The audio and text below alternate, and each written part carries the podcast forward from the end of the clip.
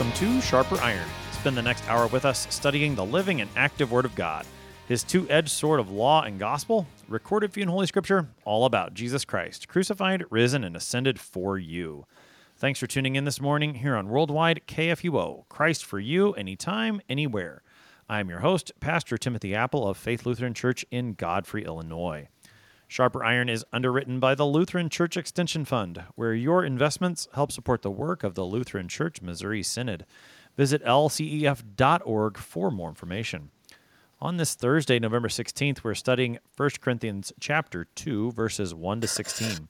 In today's text, St. Paul tells the Corinthians that his preaching among them was nothing but Christ and him crucified, and that is where true wisdom comes, wisdom that is received only through the Spirit of God.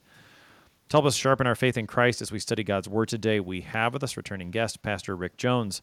Pastor Jones serves as chaplain and vice president of spiritual life at the Dakota Boys and Girls Ranch in Minot, North Dakota. Pastor Jones, welcome back to Sharp Iron. Absolutely. It's good to be here. Thanks for having me back, Pastor Appel. So we get to talk about 1 Corinthians chapter 2 today. Give us any context that we need from this epistle, what Paul's written so far that'll help us with this chapter. Yeah, so uh, we're looking for a time frame. This is likely a letter that's written in the, the mid 5th century, left 55 AD, or excuse me, not mid 5th century, 5th decade into the, right. the first century there. Um, so about 55 AD. Uh, and if I understand um, sort of the, the missionary travels correctly here.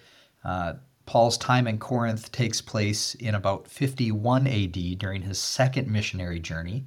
Uh, and also, at, by the time he's visiting Corinth, he's traveling with Silas. Barnabas has kind of left, and they've picked up Timothy uh, as they've been traveling around. And Paul had uh, initially visited on his second journey, and he stayed there for a year and a half, which is pretty unusual because he was usually, um, you know, run out of town because of his teaching. Uh, they weren't so up for it back then, I guess. Um, and now, again, if my understanding is correctly, um, it's not always the best on these sorts of things. uh, but uh, there's only one stay at any of the churches that was longer, and that is at Ephesus, where he stayed a little over two years, and that was on his third journey. Um, and so maybe this lengthier stay gives Paul sort of a closer connection to the people at Corinth. He has a stronger bond with them. And it might be why he's able to so directly and openly discuss some of the lapses in faithfulness in his public letters that he's writing to them.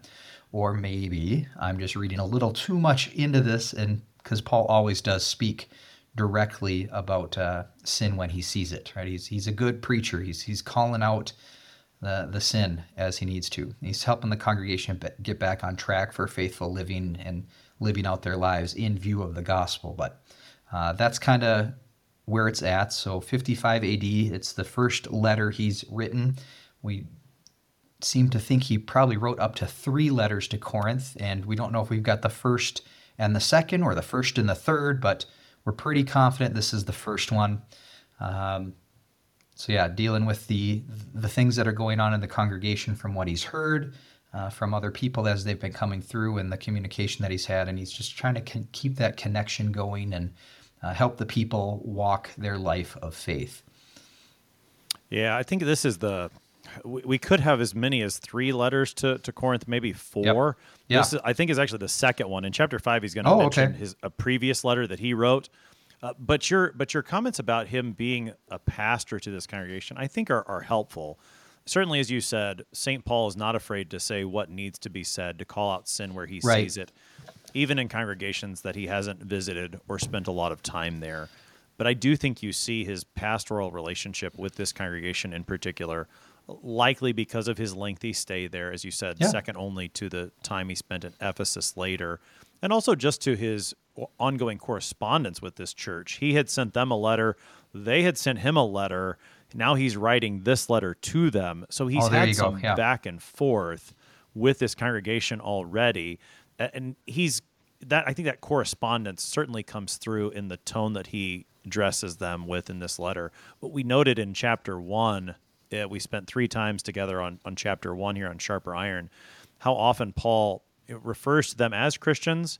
He calls them brothers. We're going to see that here again, so that even as he has some harsh things that he needs to say within the body of this letter, he does so speaking to people he loves, fellow Christians, his brothers, and, and certainly I Yeah. think that very much comes through in this this letter and going into this chapter.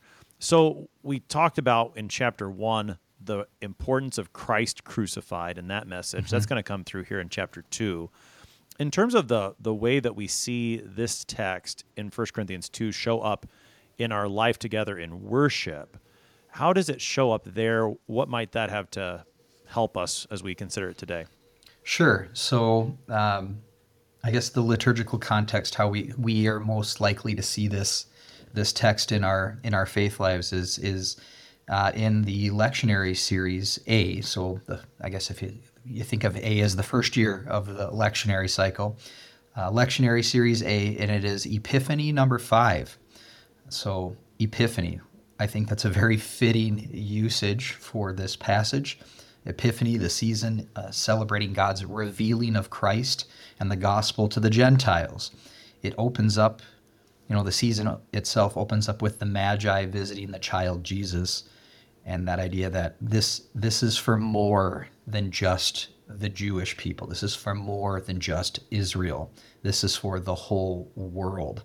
The whole season is about God his light shining forth to all the nations that divine wisdom overcoming any worldly wisdom you know it's the it's then we see sort of that theme even in the nunc dimittis or song of simeon for my eyes have seen thy salvation which thou hast prepared before the face of all peoples a light to lighten the gentiles and thy people israel uh, we get it you know every time we celebrate the lord's supper this this idea but specifically in Epiphany, that is what this reading is kind of about. There's there's a wisdom that's deeper than the ways of the world, and it takes faith for it to be revealed.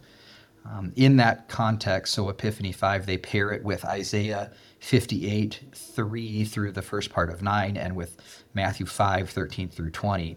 The Isaiah passage contrasts sort of outward empty signs of faithful or things that people make into piety uh, with a lack of true inward faith. So Isaiah is showing the hypocrisy of those who make a show out of their fasting and their religious rituals by pointing out their uh, uncharitable and even sometimes malicious hearts, right? They're taking advantage of people, even though outwardly they're acting so good and faithful. That's the classic setup of acknowledging God with their lips, but being far from Him in their heart. And then that Matthew passage is the second section of the Sermon on the Mount where Jesus encourages his hearers. He's calling them salt of the earth and the light of the world. The section ends with Christ's explanation that he was sent to fulfill the law and not to abolish it. So, again, that idea of we are all welcomed into Christ, into the faith, because he has taken care of any obligation that might not be there. I think the grouping of the text fits pretty well for the season of Epiphany, as the true life of faith and the true knowledge and wisdom of God can only come by the Spirit, which is the gift of faith. Without God's gracious revelation, we're lost in the darkness of sin and hypocrisy. It is only by God's epiphany, divine revelation, that we understand the salvation granted through that saving Messiah, and only through the work of the Spirit that our lives truly reflect the salvation, our salvation in our faithful lives. Yeah, I think the this text in particular from 1 Corinthians will fit Right. well into that thought of Right. epiphany for that reason that this wisdom would remain unknown to us apart from God revealing. And when we read words today like secret or hidden, that's how we need to understand them. Not that somehow we have to sort of figure it out on our own and feel our way in the darkness to get there. Rather, it simply means we wouldn't know it unless God reveals it. And Right. so that epiphany connection is, is very helpful. As you were as you were talking, and just the fact that you you pointed out that this text does show up in the season of Epiphany in Series A, I just started. I looked in the lectionary here in the front of Lutheran Service Book, and in Series A, B, and C, the letter First Corinthians shows up each year during the season of Epiphany. So in Yeah. Series A, it's the first couple chapters. In Series B, it's the middle chapters. In Series C, it's the the later chapters of First Corinthians, not the entirety of the epistle over the Right. three years, but but a bunch of it. And it strikes me. I'm gonna have to think about that a little bit, just as the epistle as a whole being an epiphany letter. That time in the church here where we're learning who Christ is, seeing Him reveal Himself in His initial miracles and teachings. That probably fits into the life of the church in Corinth as they're corresponding with the Apostle Paul, learning from their pastor what Christian life looks like. I have to think on that a little bit as I go through this series. Any any thoughts on on First Corinthians as a whole being an epiphany epistle? Well, we know Corinth did a lot of trade, uh, and so that would that would fit into that theme too, right? This this message that's going to go out and be revealed to all nations, all all countries, all peoples, all tongues, uh, and so in that way, using that congregation as sort of a a model of that very thing, that the the divine revelation, that epiphany is going to go out everywhere. Uh, but that happens where the word is preached. It happens where uh, Christ is present and where his people are. Yeah, yeah, and it's all going to be centered as Paul's making plain here in these opening chapters. It will all be centered on Christ and Him crucified. That's that's what Paul came preaching. That's what he wants the Corinthians to continue to remember. So, with that, let's take a look here at chapter two of First Corinthians. And I, when I came to you, brothers, did not come proclaiming to you the testimony of God with lofty speech or wisdom. For I decided to know nothing among you except Jesus Christ and Him crucified. And I was with you in weakness and in fear and much trembling. And my speech and my message were not in plausible words of wisdom, but in demonstration of the Spirit and of power, that your faith might not rest in the wisdom of men, but in the power of God. Yet among the mature we do impart wisdom, although it is not a wisdom of this age or of the rulers of this age, who are doomed to pass away. But we impart a secret and hidden wisdom of God, which God decreed before the ages for our glory. None of the rulers of this age understood this, for if they had, they would not have crucified the Lord of glory. But as it is written, what no eye has seen, nor ear heard, nor the heart of man imagined, what God has prepared for those who love him, these things God has revealed to us through the Spirit. For the Spirit searches everything, even the depths of God. For who knows a person's thoughts except the Spirit of that person which is in him? So also no one comprehends the thoughts of God except the Spirit of God. Now we have not received the Spirit of the world, but the Spirit who is from God, that we might understand the things freely given us by God. And we impart this in words not taught by human wisdom, but taught by the Spirit, interpreting spiritual truths to those who are spiritual. The natural person does not accept the things of the Spirit of God, for they are folly to him, and he is not able to understand them because they are spiritually discerned. The spiritual person judges all things, but is himself to be judged by no one. For who has understood the mind of the Lord so as to instruct him? But we have the mind of Christ. That's our text for today. That's 1 Corinthians 2, verses 1 to 16. Pastor Jones, the text begins with a pretty clear connection here to the previous section where Paul spoke of the message of the cross as the power and wisdom of God. And as he recalls now his time with the Corinthians for that year and a half, as you said earlier, he reminds them of how his message, his preaching was centered on that. Take us into this first section of the chapter with that emphasis that Paul gives. Yeah, well, he comes right out referencing his stay with them, right, during his his journey there. And again, that was likely the early 50s, 50, 51, right in that time. Uh, and his preaching at that time would have been straightforward and simple. He's not catering his message or even his, his verbal styles to the trends of the time. Uh, in the Greco Roman world, and very likely especially in Corinth, as it is sort of a hub of, of everything, rhetoric, persuasive, poetic, or eloquent speech construction was very popular. Uh, the influential philosophy of the time was often constructed and delivered using the most popular techniques that were available. And they there were groups of or individuals that would travel around and deliver speeches of philosophy and persuasion for payment. They, people would pay them just to sort of hear this as an art form, like paying to go see a lecturer. Uh, they functioned that way you know, essentially. And, and Paul is stressing that he was not like one of those people. He, he was trying to communicate the importance of Christ and the life changing truth of his crucifixion and resurrection. That is the centrality of everything he's trying to do. Um, now, it, it, should probably be said that Paul's not like condemning using beautiful language or pleasing and persuasive language or even the art of rhetoric as a, as a discipline in how we construct our, our, our, our speeches and, and those sorts of things.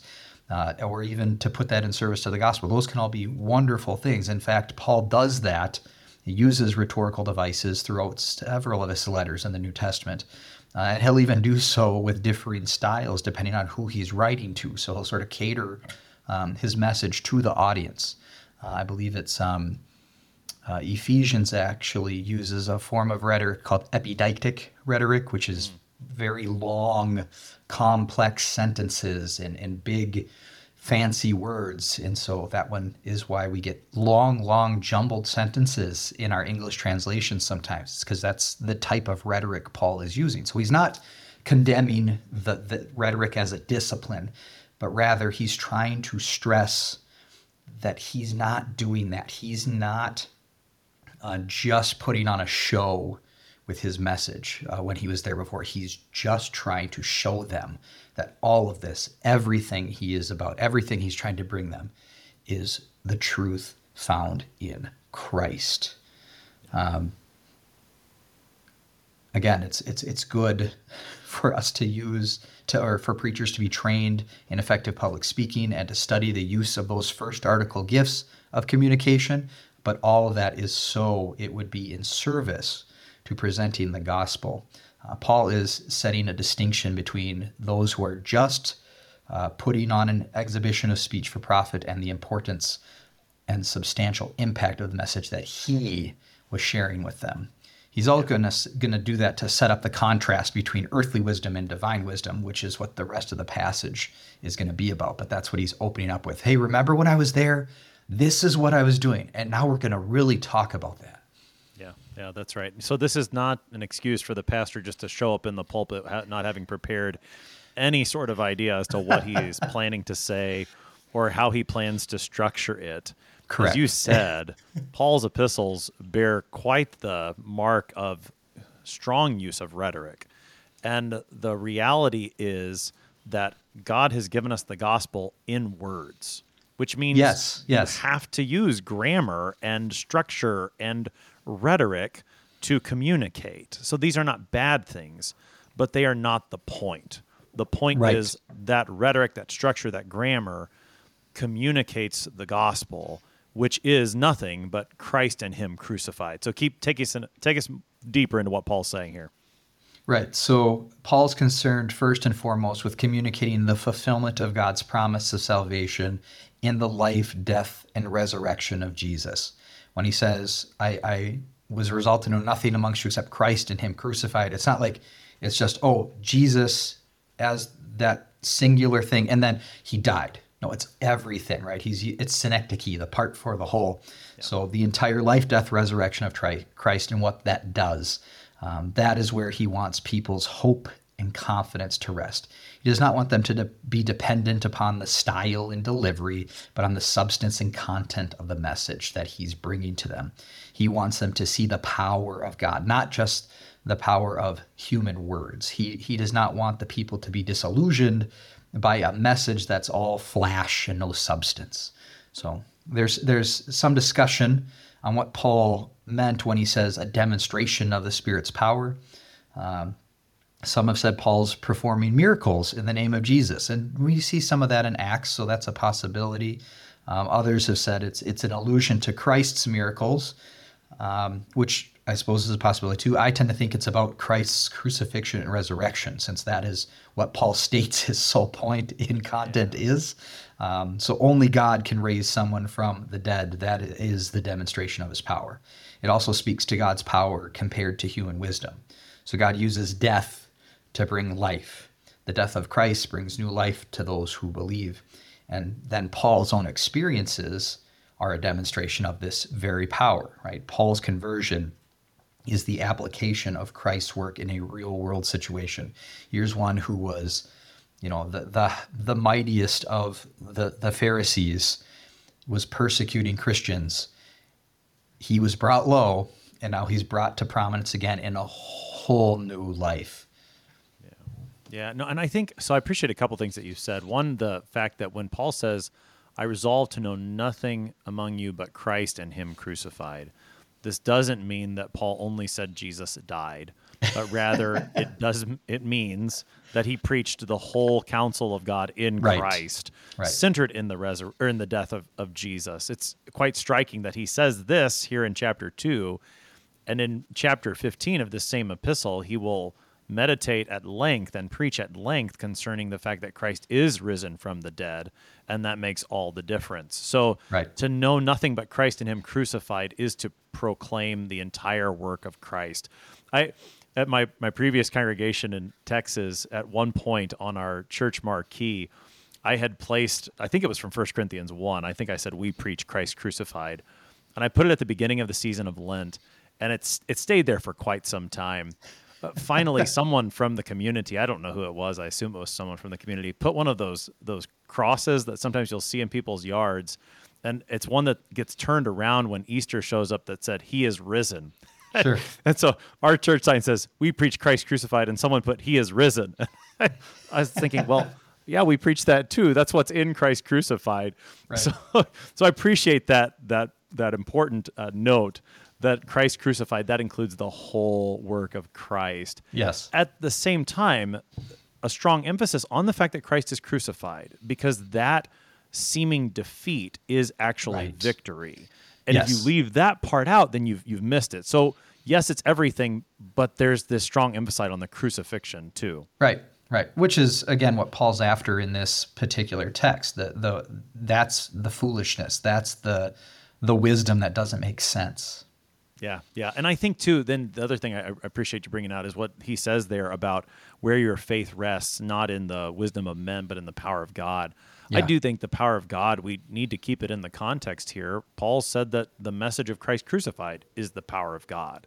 Yes. So this this power that he's talking about is, I think, his preaching of Christ crucified among them. That's where he wants their faith to rest, not in him. And I I think when you go back into chapter one and what's coming up here in chapter three, where he's going to talk about, you know, I did one thing, Apollos did something else. You guys are saying I follow this guy or that guy. You're missing the point. Right. It's not about who's the best preacher. It's about the message that they're proclaiming, and that's where your faith has to rest. Right. So that we don't like develop some kind of cult of personality in the church. Uh, ultimately, you know, pastors are, are replaceable. They're all going to preach the same thing, Christ crucified, and that's the point. Right. I've I you know jokingly but only slightly tell you know people that all the time. If you ever hear me proclaiming something up here that isn't Jesus, you need to you need to replace me. You need to get rid of me. That's my job is to show Jesus in everything we do. Uh, and Paul, as the, the part you mentioned, Paul says that himself, right? Some follow Paul, some follow Paul. But is Christ divided? No, we're all after the same thing. We're trying to bring you Jesus. Yeah, that's right. And I, I think you, again, you see this here with Paul bringing home that same point that he did in chapter one. And again, it's going to come up in chapter three that he wants their faith to be not in him, mm-hmm. not in his ability as a preacher, but rather in the power of God, this message of Yep. Christ crucified. And God grant that to all our pastors and all of our congregations.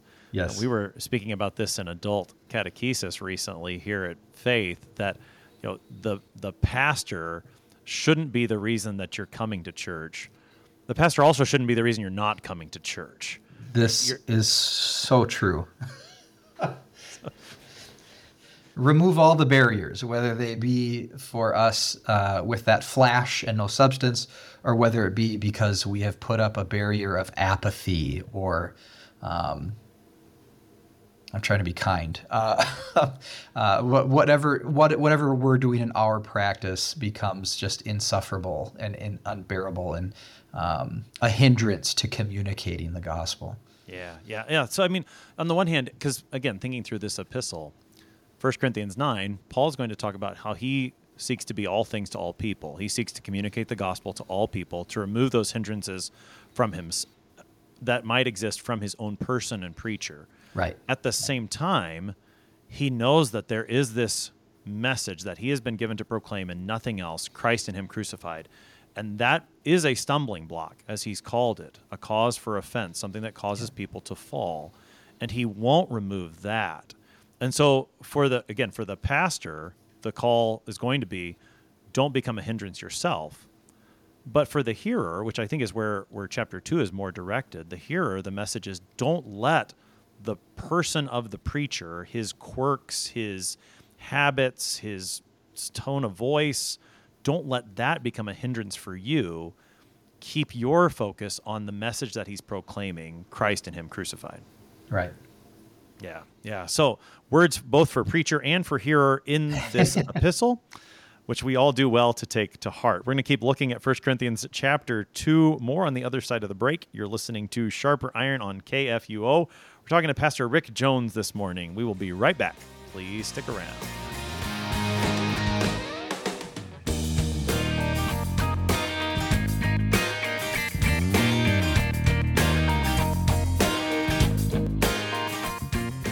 Did you know that an investment with Lutheran Church Extension Fund exclusively supports LCMS ministries and church workers? That's right. LCEF ensures LCMS churches, schools, and organizations have access to the financial resources they need to sustain, strengthen, and start ministry work. In other words, you can feel good investing with LCEF because we share your Lutheran values and love for the church. Learn more at lcef.org. LCF is a nonprofit religious organization. Therefore, LCF investments are not FDIC insured bank deposit accounts. This is not an offer to sell investments or solicitation to buy. LCF will offer and sell its securities only in states where authorized. The offer is made solely by LCF's offering circular. Investors should carefully read the offering circular, which more fully describes associated risks.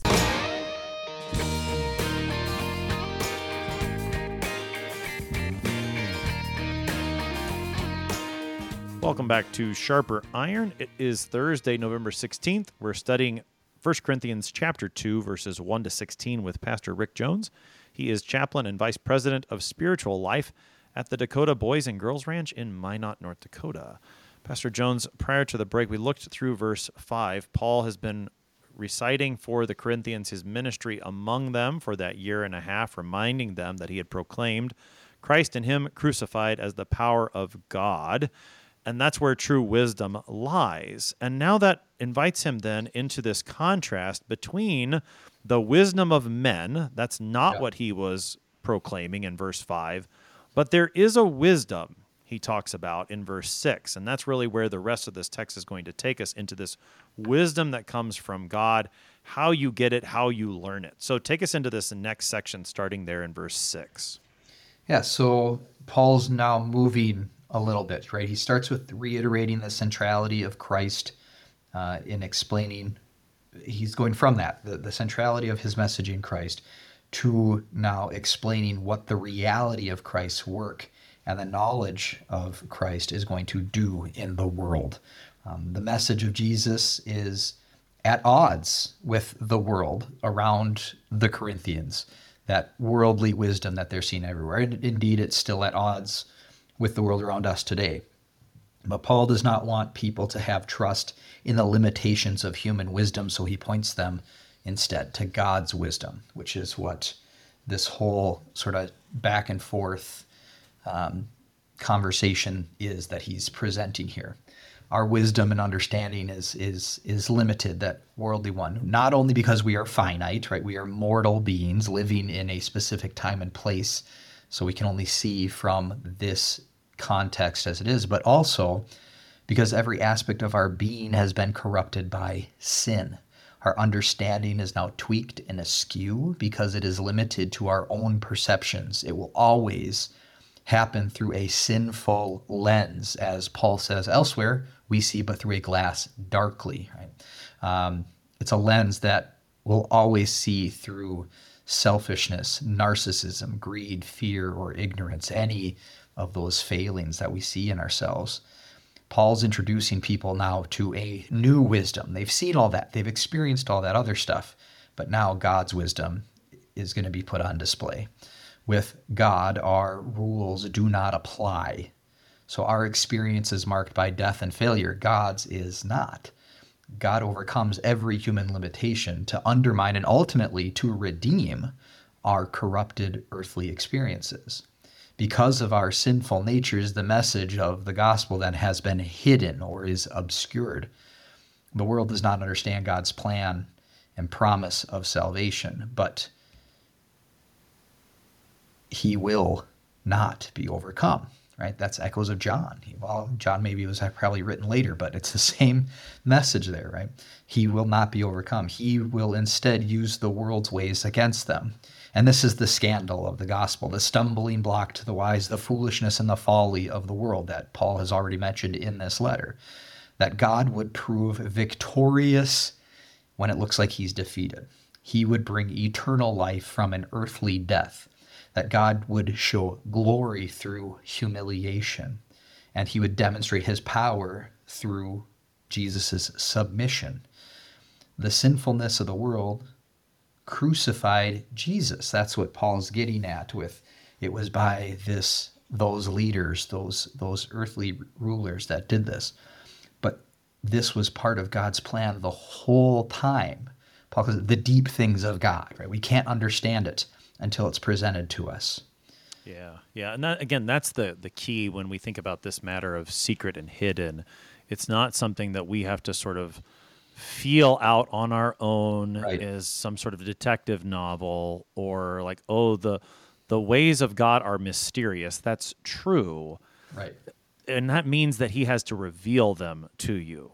And and right. when he does reveal them to you, and this is where this passage is going to go, that means that you now do understand and believe them, not in the sense that they necessarily go, you comprehend it as if you would have done it that way, or you can always wrap your mind around it, but in the sense that you understand what the words mean that you are confessing and that you do confess these things. So, no, this isn't human wisdom, and it would have been hidden and secret, but God has now revealed it. And I think that that language of before the ages that's yeah. when God decreed these things. He knew what he was going to do all along. He right. had this wisdom in mind. But now it's been revealed to us and the moment of revelation is this is Paul's point. It's Christ crucified. That's where you see this wisdom that was secret and hidden before. Now you see it clearly because yeah. Christ has been crucified. Yeah. Yeah, it's all the the whole plan. Everything that was promised from the very beginning in the Old Testament, right? Since Genesis 3. This is the one that is going to crush the serpent's head. This is the one who is going to bring the reconciliation. This is the one who is going to take care of it all. And they had millennia of just this promise. Yeah. And, yeah. and now it finally after all these generations and generations of waiting and crying out how long o lord uh, and, and looking forward to that day of the Lord. Now it has come. Yeah, that's right. That's right. Now, in, in verse 8 of this text, where Paul says the rulers of this age didn't understand this wisdom of God, yeah. because if they had, they would have crucified, as he says, the Lord of glory. That's a, a key passage, of course, within the context of what Paul's writing. It's also a key passage when we think about who Jesus is, especially as he dies on the cross. Uh, Paul says they crucified the Lord of glory. As we sing in our Lenten hymn sometimes, God died on the cross. Uh, not just a human being. Yes, Jesus is a human being, but he is also fully divine to the point that Paul can say they crucified the Lord of glory, which is a remarkable mystery in and of itself that that God would die for me. And yeah. again, that's that's a you know something that we meditate upon during the season of Lent especially. But this is one of those texts that as a as an aside, but it's important, teaches very much so the divinity of Jesus, the full divinity of Jesus, even as he's dying, so that we yes. confess God died. Yeah. Oh, absolutely. And and again, that idea that this is the Lord of glory, the one that is above everything. That that idea of glory, above and outside of, and greater than anything else. This is the creator himself, the one who stands outside of the universe. And he was killed. He, he, he submits himself to that, uh, to the hands of, of those that are that are dirty and filthy by comparison, right? The opposite of glory hangs the glorious one on the cross. Yeah, that's right. And and that is his glory. That is his Yes, power. That yes. is his wisdom. I mean, th- and again, you can see how as you start to meditate upon these words, then you see just how how much the world's wisdom can't comprehend this. Right, And it is right. only through the Spirit of God that we believe and understand such things. Yes, the lamb having been slain. Yeah. Yeah, That is yeah. that is his state now. Yeah. Yeah. So then as as Paul continues, he brings up something that is written in verse 9. and this is one of those places where it sounds like Paul's quoting from the Old Testament. The way that it's looked it, it's set Yeah. off in your English Bibles is as a quotation. He's clearly quoting something, but the exact citation, at least as we often think of citations, chapter and verse, is hard to ascertain. Although Yeah. you know, we just studied the book of Hebrews recently here on Sharper Iron. And as that author, who could be Paul, uh, likes to sometimes say, somewhere it is written. So I, I think perhaps having read Hebrews now, Somewhere. we'll, we'll be okay with not being able to see perhaps a chapter and verse here, but we can get a sense for what Paul's, where he's coming from at least. So take us into Yeah. to what he's saying there in verse 9. Yeah, so as you're alluding to, we don't know exactly what Paul is citing as being written. Um, many commentators will note that it's Isaiah 64 4, uh, but that says, From of old no one has heard or perceived by the ear, no eye has seen a God besides you, who acts for those who wait for him that's not exactly the same thing. Uh, it's the closest I have found looking through English translations and with the various things that um, other commentators will point to. That one seems to be the closest, but it's it's definitely not the exact thing. Uh, perhaps um, the best explanation is either um, from Clement of Rome, who says it is the Septuagint version of Isaiah 64:4. So that's the Greek translation of the the old Hebrew manuscripts, and there there are some minor differences here and there. Nothing that ever changes the meaning or the the, the content or anything like that. But there's a few little nuances that change as you go back and forth between languages, and maybe they had a slightly different text that they're going from. Um, and so this is a possibility. This is actually where we see John the Baptist when they're talking about the voice calling in the wilderness.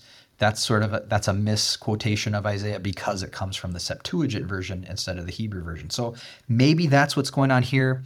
Another possibility that is sometimes mentioned is that it's from a non-canonical book.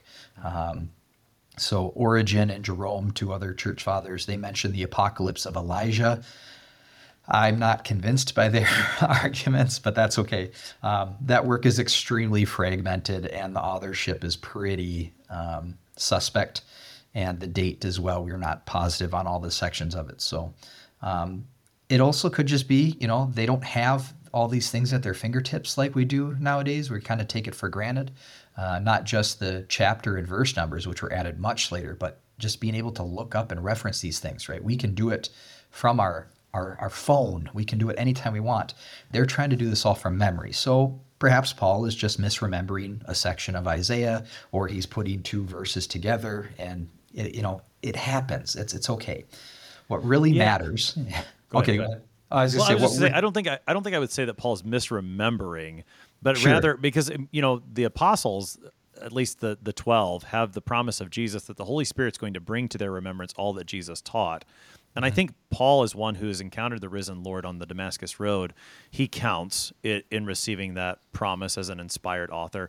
And I think Sure. just to, to that fact that that these are the inspired scriptures, that the Holy Spirit through the apostles interprets the scriptures as they were always meant to be understood so Yeah. that what looks like to us a misquotation because of the and I think you're exactly right to bring up the context in which we live where we can open it up and we think of that if you don't get you know the comma right you've Right. misquoted Right. that's not the world in which he's living so that what looks like a, a misquotation to us is actually if i can say it this way the spirit inspired correct quotation of what was intended in that old testament passage or in the old testament as an entirety all along Right, and and again, we're not concerned so much with the exact source. Correct. Right of, this. So it's what's important when it comes to Scripture is that it's true. Right, the sentiment is true. So it doesn't matter.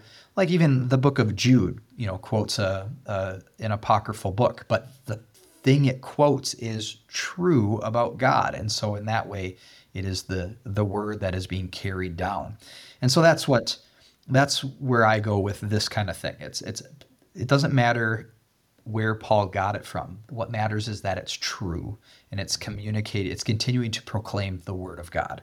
Uh, God has a plan for saving His people that we cannot ever truly understand without faith. That's what Paul's after with this, and it, whether he heard it from a rabbi reading a, a, a specific text from the Old Testament, or whether it was in some exposition on the text.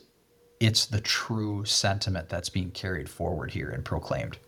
And I think, uh, you know, having heard you read from Isaiah 64, which is what most cross references in your English Bibles, your study Bibles, are going to have, I think having heard that text, while no, it's not an exact quotation, again, as we would understand it, Yeah. I definitely can see Paul using that as a sermon text so that it is an allusion to the text at the very least. Yeah. Even again, if it's not an exact quotation, so that he is saying, hey, remember what's in Isaiah 64?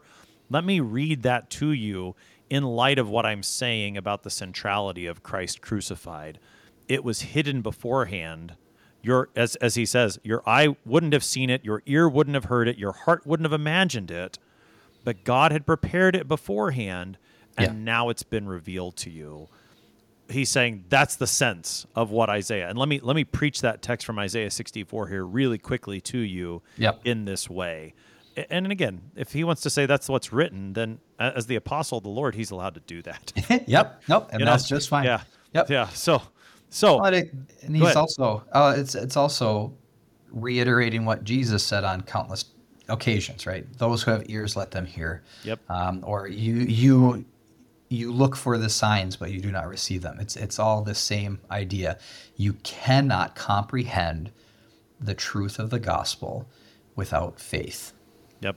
Yep. And only if that faith then is given to you. No one no one comes to me unless the Father draws him. Yes. The, the Father is the one who reveals the Son. Or as, as Paul will say here now, we're going to see the the the workings of the the Trinity, the Father, Son, and Holy Spirit working together to reveal, you know, himself, God reveals himself to you.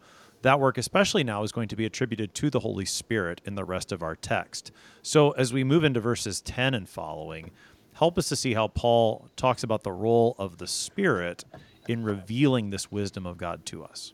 Right. So as we keep going in the text, Paul's moving again. Right. He he started with the core of the message itself, Christ crucified, or the full work of, of Christ, to the confusion of the message in a sin-stained world. And now he's going to how the message is understood and received only in faith. The message of salvation by grace alone is completely contrary to our earthly experiences, right? In our experiences, nothing is free, nothing escapes death and decay, nothing can be so incredible as what Paul is trying to talk about. These things are only revealed through the work of the Holy Spirit. The gift of faith brings clear sight and divine wisdom. That's where Paul is going. He, he goes on to use uh, different explanations for this phenomenon. He, he appeals to our inner lives of introspection uh, to point to the Holy Spirit as being part of God's bringing insight to the people. Right? We know in our spirit, or something, I know in my heart, right? That introspection, that ability for us to see the, the hidden truths about ourselves. Paul is using this idea to describe the Holy Spirit's relationship with God the Father. The Holy Spirit knows the hidden truths of God, the inner workings of, how he's going to save his people. And when that Spirit is given to us, we know the truth also. When our lives have been touched by the Word, the truth of Christ, the Spirit brings that the Spirit brings to us. We no longer need to live by the spirit of this world, right? That that broken, that false, that dim or darkly seen spirit can be cast aside because we now have the Holy Spirit. God's Spirit is helping us understand everything we need to. He gives us that new wisdom. That's what Paul's doing here.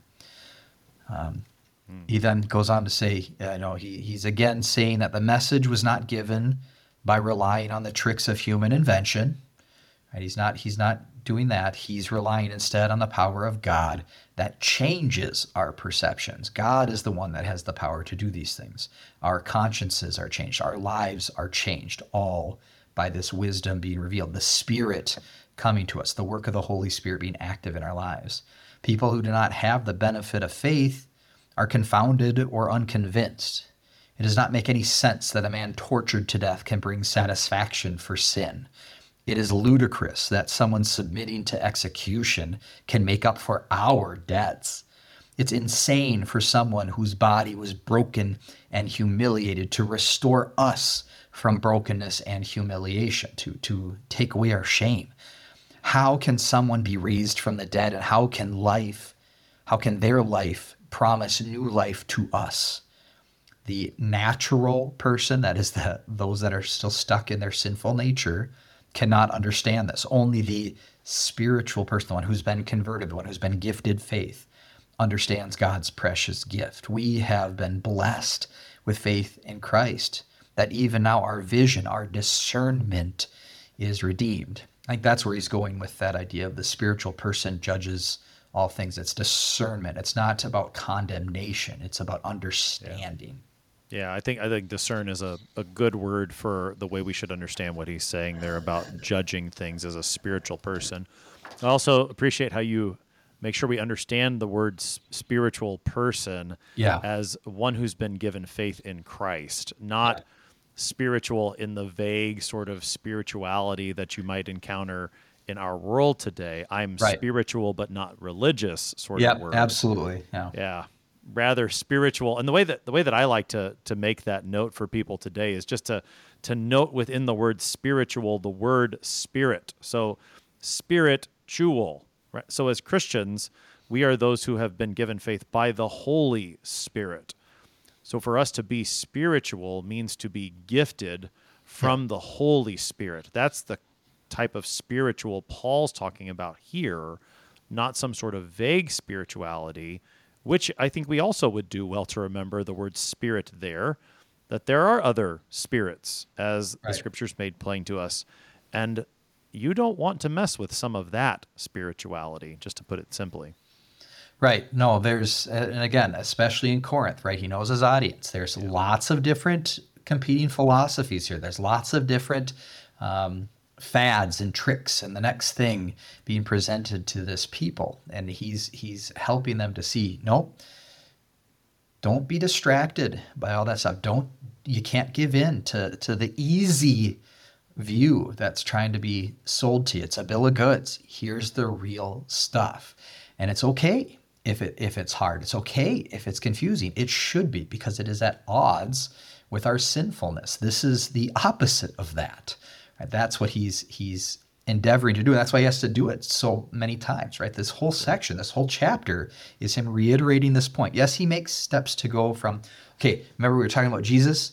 This is why it's confusing. And then he goes from this is why it's confusing to and here's how it works. This is why some of you get it. And it's it's now a, a wonderful joy for you because the Spirit has been given.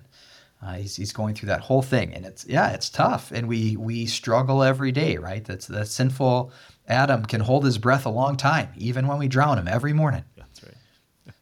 That's right. I, I really within this section, as I was uh, reading it in preparation for our conversation, verse twelve stood out to me. I, again, thinking through this idea of secret and hidden that he's talked about. That on the one hand, this wisdom is secret or hidden; it has to be revealed to you but notice that in verse 12, he says, Now we have received not the spirit of this world, but the spirit who is from God, that we might understand the things freely given us by God. Yeah. So, Yeah. this secret hidden wisdom doesn't mean that God doesn't want you to find it. He wants you to have it, He gives it to you freely. Right. It's just that the only way you will understand it is if you forsake your human wisdom and strength and merit and instead receive from him, from his spirit, the wisdom. So he wants to give it to you. He has given it to you in this message. Don't stumble over the fact that it looks Right. like weakness and foolishness to your wisdom, but rather rejoice in the fact that it's something you don't get unless the Spirit comes to you, and He has. So I, I, I really appreciate that verse 12 there as a reminder that this is something God wants and desires for people. He's not hiding it, He's, he's revealing it. Right. But you have to receive it in the way that He reveals it and no other way. Right. It's it's all going back to that same thing. This comes from God. It comes from what He's done in Christ, and even that is going to be the gift. Um, our strength fails, our, our our our glory fades, but His lasts forever. That's what He's giving us. Uh, faith, uh, grace is by faith alone. Our salvation is by grace alone, and our access is faith alone. But all of this is the working of the Holy Spirit. It's all a gift. That's that's how this is being given to us, Yeah, that's freely right. given. That's right. We have about three minutes here, Pastor Yeah. Jones. Help us to, to wrap things up on this chapter from First Corinthians. Yeah. So as we struggle to live out our lives of faith, uh, we should not be surprised that that people don't understand us or our motivations. Right? Even we are in that boat sometimes. That's what Paul's trying to do to encourage the Corinthians here. Our world has been so corrupted by sin that God's grace is completely contrary to the way everything else in our world works. But that is exactly why the message of the gospel is so important. Our lives in this sin broken world are harsh and painful. No matter what we are looking for for our stability or putting, uh, trying to find our salvation in, it will let us down eventually. Right? The bank account is never big enough. Our strength will fade. Our health will fail. The people we love and care about will at some point let us down. Our minds age and falter. Our relationships weaken and break with tension and conflict. But God comes with a message that undermines all those empty sources of hope and trust.